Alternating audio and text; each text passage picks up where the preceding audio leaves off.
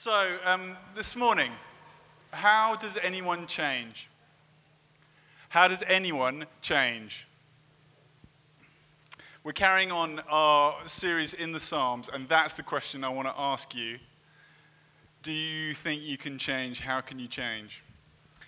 So, some um, kind and well meaning member of our congregation, let's call him Adam because that's his name, decided, for reasons only really known to him, that he would include um, a few people on a text exchange with a challenge to do 100 push ups every day for a month.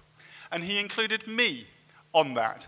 Now, obviously, looking at me, you know as well as I do, I don't need to do 100 push ups a day, just look at me. Anyway, he included me on it, and then various other people got quite excited about this who were on the chain, and then brought other people into the chain. So there's now about 150 million people, as far as I can tell, on this chain who are telling everyone when they've done 100 push ups, and they do 100, check, bing, 100, check, bing. When I was in the UK at 3 a.m., I would get 100, check, 100 check ping at 3 a.m., waking me up.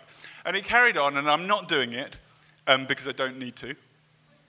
All right. Uh, but um, I also thought I would, um, because they wouldn't go away, I thought it would die out, but it still seems to have quite a lot of enthusiasm with it. I thought I would um, enter into this by saying, I'm very sorry, everyone, that I haven't been telling you about my 100 push ups. It's because I've been praying and meditating on scripture and fasting, and I've been meditating particularly on one scripture, which is 1 Timothy 4 8, which says this. Let me just read it so I don't get it wrong. Physical training is of some value, but godliness has value in all things holding promise for both the present life and the life to come. And I thought that would stop them, but it hasn't. They carry on doing it. Now, I'm joking, of course. Paul is right. There is some value to physical training, and I'll be honest, I could probably do with some physical training. It's good when we're fit, isn't it? It's good when we're healthy because our brains work and we sleep well and we feel better about ourselves and we eat better and we have more discipline, and it does all those things. We all know this. But this morning, I want to talk about a more fundamental sense of becoming better people. Because I'm sure you're aware that as we change our appearance, as we go to the gym, as we do these things, as we look after ourselves, as we work on ourselves, it does change something. But it doesn't change the more fundamental parts of who we are as people. It doesn't change our souls. It will never completely scratch the itch deep within us to be fundamentally better people. And what I'm talking about is what David talks about in the psalm I'm about to read about having joy, about having gladness deep down inside of us, about having purity and steadfastness and sustenance, and above all, freedom. So, how can we change? How can we become free people? Free, ultimately, from the past, no longer tied to the things that we've done or the things that have been done to us. Freedom in the present, so that we're not longer stuck in patterns of repeating behavior where tomorrow we know is going to be the same as today because today was the same as yesterday and it's just going over and over and over again. And freedom, of course, from the future. Sorry, for the future to have a hope, to have a deep uh, confidence that things are going better, that things are going to be better for us and for the people we know and love. That's the change I want to talk about. So, Psalm 51. Let me read this to you, very famous. For the director of music, a psalm of David, when the prophet Nathan came to him after David had committed adultery with Bathsheba. Have mercy on me, God according to your unfailing love. According to your great compassion, blot out my transgressions. Wash away all my iniquity and cleanse me from my sin, for I know my transgressions, and my sin is always before me. Against you, you only, have I sinned and done what is evil in your sight. So you are right in your verdict and justified when you judge. Surely I was sinful at birth sinful from the time my mother conceived me. Yet your desired faithfulness, yet you desired faithfulness even in the womb. You taught me wisdom in that secret place. Cleanse me with hyssop, and I will be clean. Wash me, and I will be whiter than snow. Let me hear joy and gladness.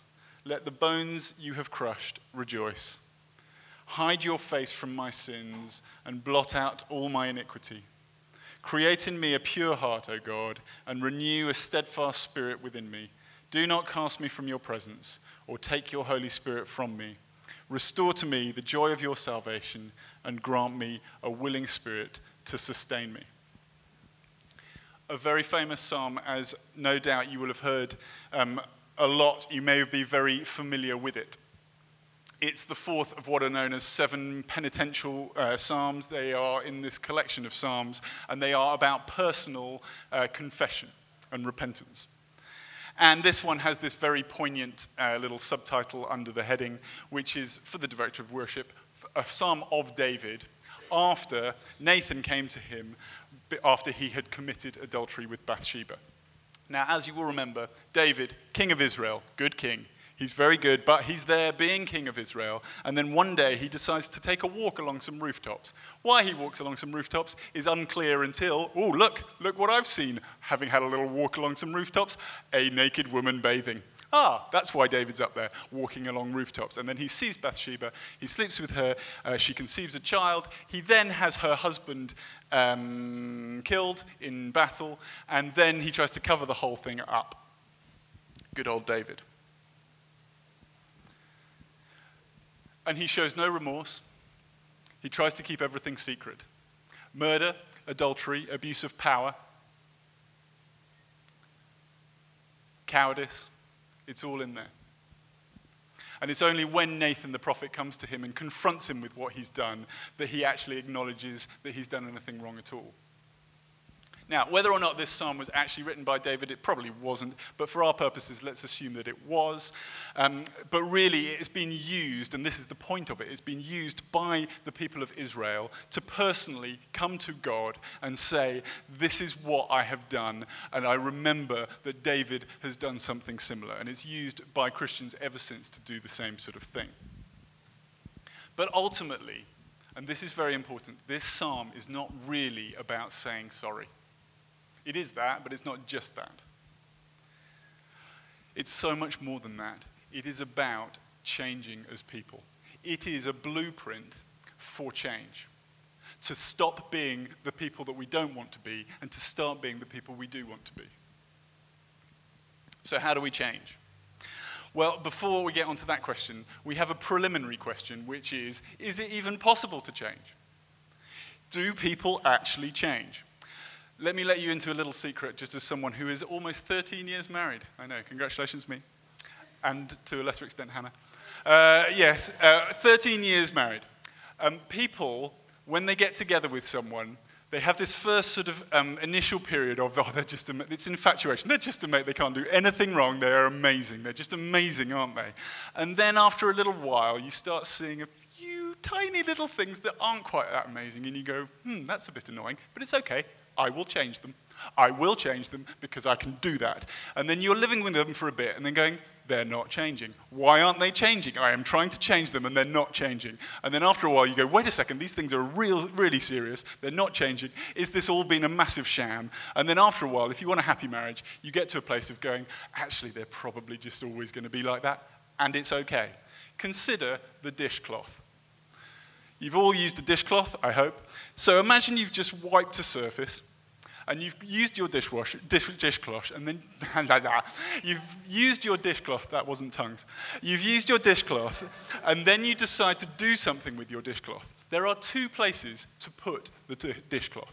One is just there by the sink, nicely folded, rinsed out, nice and dry, in a nice kind of um, polite little square by the sink. It can go there, or it can go under the sink in a kind of plastic crate type thing. Again, folded, rinsed out, drying there. Those are the two places it goes. One place it cannot go, but Hannah, my maverick wife, would like to suggest otherwise, is draped over the faucet. That is not where a dishcloth ever, ever should go. I have spent 13 years moving the dishcloth from being draped over as some sort of, um, you know, assault to feng shui, uh, taking it from there and putting it in either of its two rightful homes. Everyone agrees with me, right? Because we're right. 13 years in, she's just going to carry on doing it. I know. I know. It's so annoying. Also, consider going to a restaurant. Now, in a restaurant, there are a starter, a main course, which you guys call an entree, which is incorrect. Entree actually means starter, but you know, you do you. starter, main course, dessert. That is dinner at a restaurant. Small plates, no. Why would I want seven things that I don't really quite like enough that cost almost the same as a main course? I don't want that. Uh, so we should have three things because you go to a restaurant to order the food that you want to order. Hannah, on the other hand, orders the food that she kind of wants to order, but also hoping that you're ordering the same thing so that we can share. No! Never ever share. I've ordered the thing because that's the thing I want to do. Anyway, the point being, we're never going to change.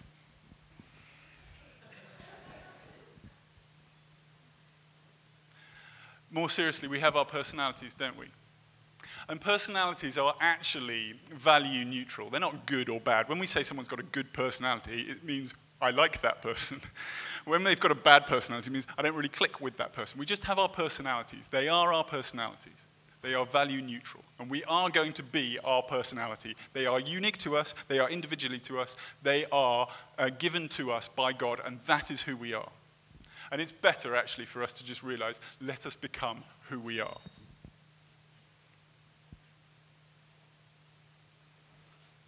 But of course, you don't have to spend too much time with someone to see that there are also fundamental things that all of us need to change.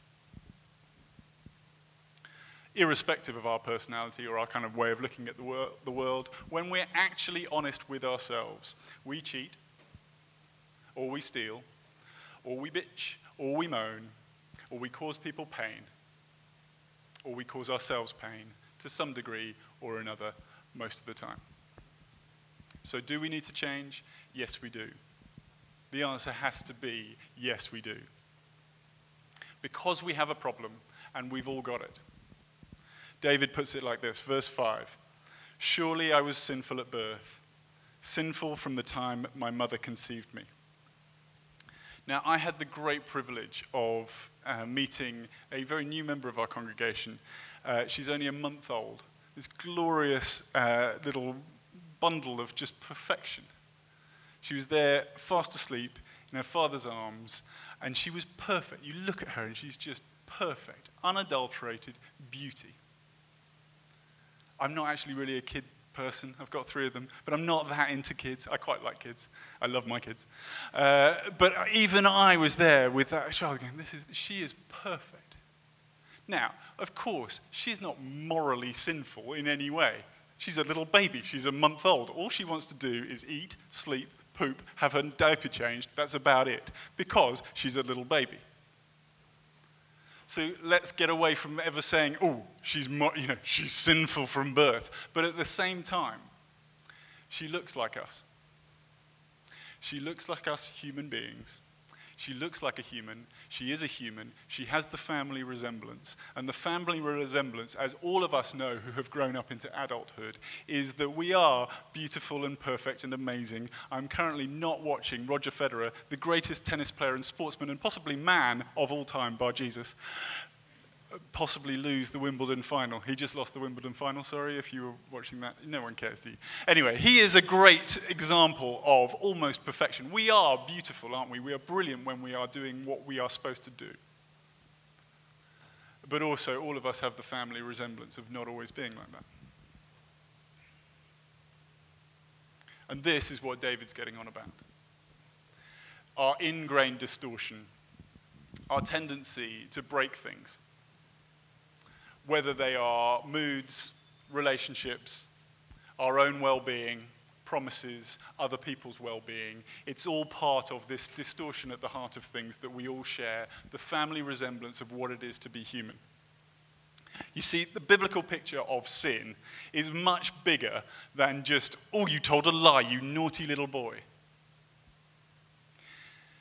the biblical picture of sin is enormous. It's cosmic. The whole of creation doesn't work as it's supposed to. As Hannah um, referenced just earlier, that passage in Romans about Paul saying the whole of creation is groaning like it's in the pains of childbirth. It is not working properly. Just quickly, the earthquake a few days ago. That earthquake, I hope this doesn't need to be said, but I'm going to say it anyway. That is not God's judgment in any stupid way at all, ever. Please, if anyone tells you to that, just from me, slap them in the face. Anyway, it is not God's judgment. It is a sign that things don't work properly in this creation. It is beautiful and awe inspiring and amazing, but it is also somewhat flawed. Excuse me. And things like earthquakes, tsunamis, these are signs of it. It's what Paul's getting on about here. So sin is cosmic, it has affected the whole world order. It is also corporate. We're all sharers of it, and it affects all of us. Now, obviously, we're not all guilty of the same things to the same degree. David murderer, adulterer, abuser of power. However, we may not be guilty of the same things or to the same degree, but we all share in the same problem.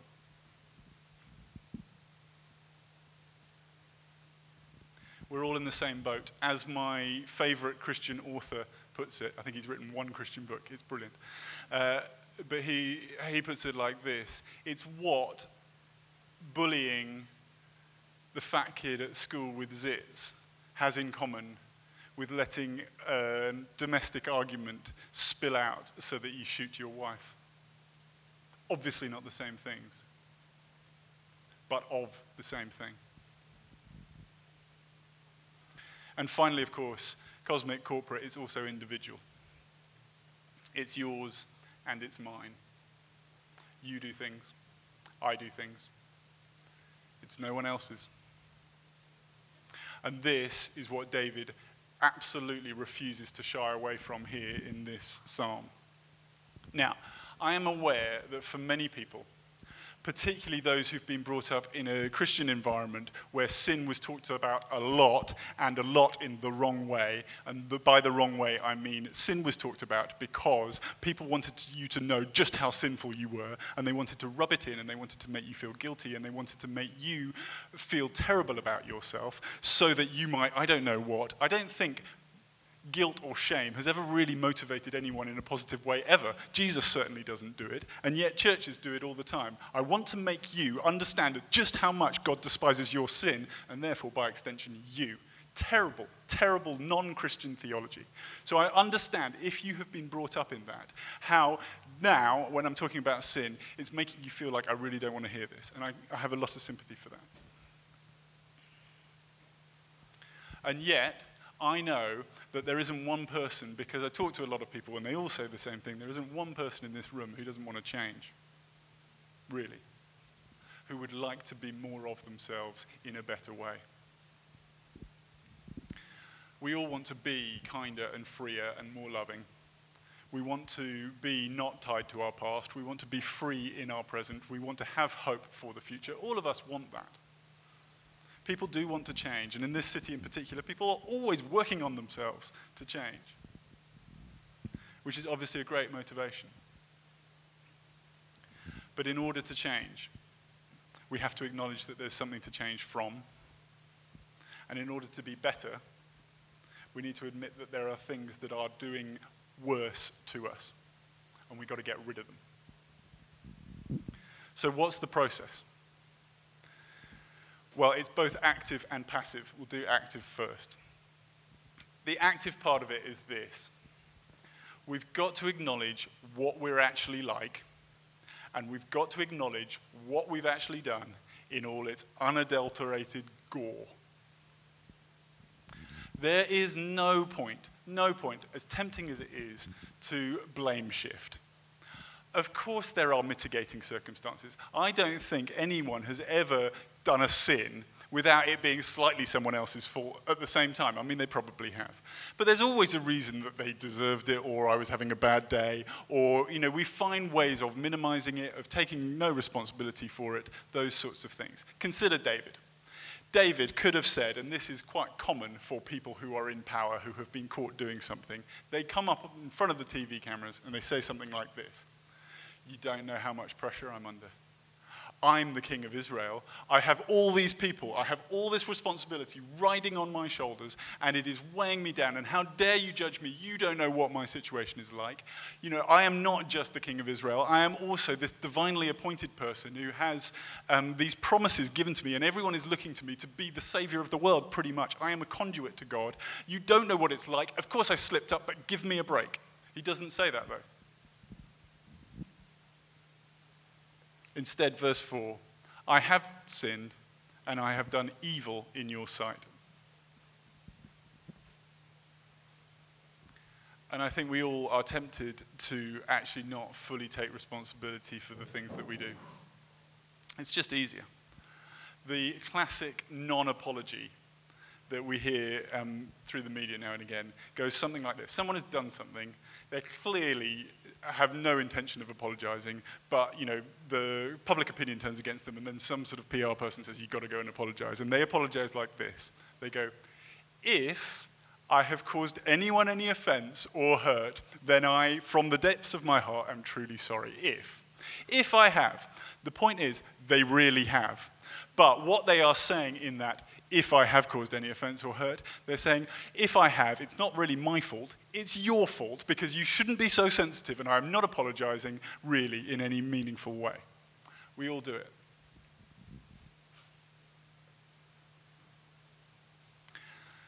But in order to get rid of the thing that causes us pain, it would be better to get rid of the whole thing that causes us pain, i.e., take full responsibility. Let's not beat around the bush. Otherwise, we're really just complaining about either how bad we are, or how bad the world is, or how bad our situation is, or other people. So that's the first part of the active part of change. The second part of the active part is very, very important and is actually the crux of the whole thing, and it's what most people don't get to. They don't get beyond the, oh, we've just got to confess our sins again. Verse 4 Against you, you only have I sinned. Against God, God only, says David, have I sinned. Utterly extraordinary. You cannot say that. What about, for instance, Bathsheba, who have, you have used your power to um, basically commit adultery with? She, throughout the narrative, is entirely innocent in the whole proceedings, and yet David has forced himself really upon her. What about Bathsheba? What about Uriah, her husband, who is now dead? Who you have had murdered so that you can actually marry Bathsheba, who you've got pregnant. What about him? What about your family? What about all your people? What about your wife? What about the whole nation who now sees you as a totally flawed? You have let them down. And yet, David says, Against you, you only, God, have I sinned. So, what's going on here? What he's saying is hyperbolic, it's exaggeration to make a much more fundamental point. So, of course, David is completely aware of the people he's actually hurt and caused pain, but he is saying the most fundamental thing I need to say is against you, you only have I sinned. It's like when we say, that was just the worst thing ever. It probably wasn't the worst thing ever, was it? Or it's when we said, oh, that was so awesome. That is like the greatest thing I've ever, ever had when it's an ice cream. It probably isn't. But we say it to make the point, and what David is doing here is making this point. What I have lost with God is everything. And everything else, actually, in comparison, pales into insignificance, which is not to say it is insignificant, it's very significant, but compared to what I have lost, it is insignificant because the language here is very important.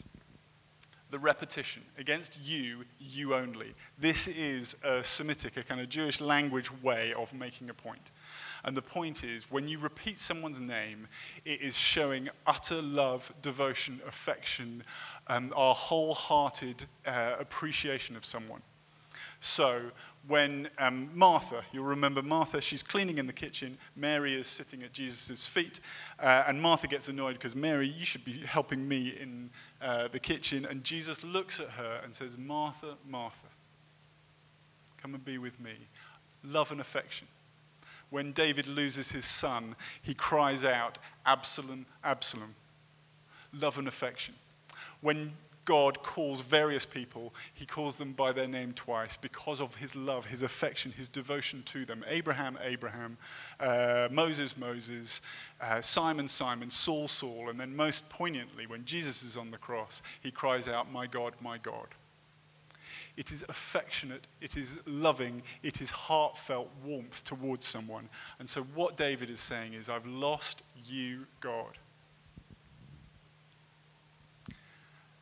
You see, um, the problem with sin, it is not fundamentally that it causes us or other people pain, although it does and it can. The problem with sin is not ultimately, on a fundamental level, that it um, contravenes God's plans and purposes for the world, although it does and it can. Those aren't the real problems with sin. The real problem with sin is it cuts us off from God. It stops us being with Him. And you will know this because, on a human level, when you've hurt a friend, being in their presence is difficult because there's this thing that needs to be addressed.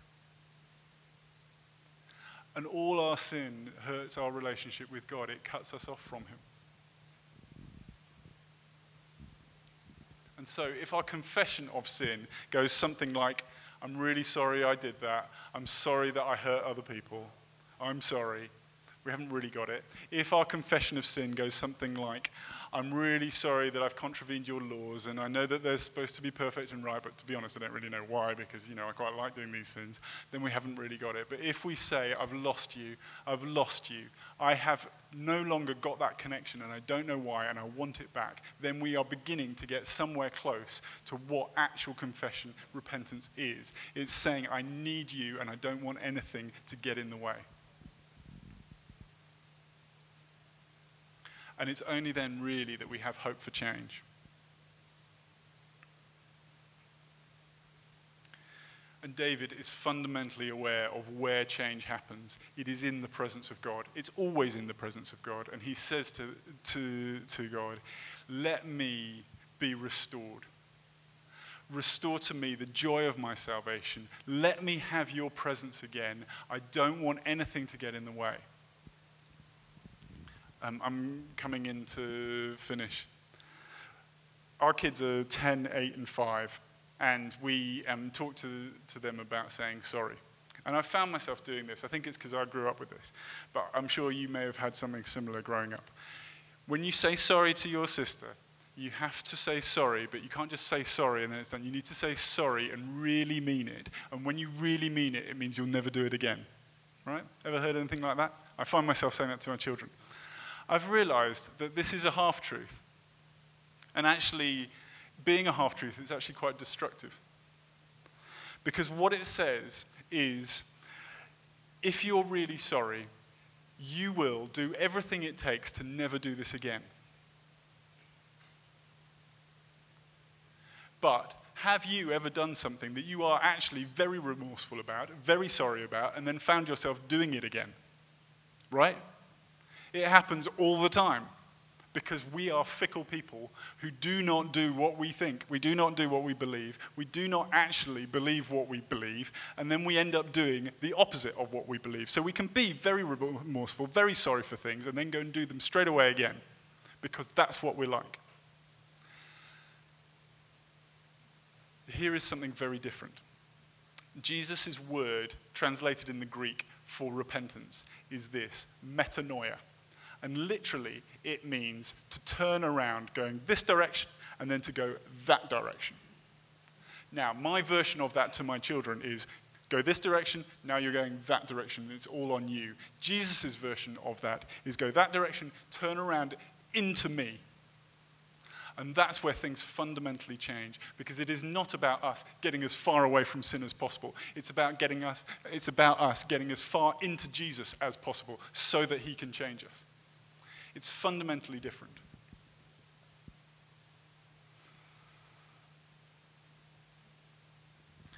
And so that's the active part, and here's the passive part.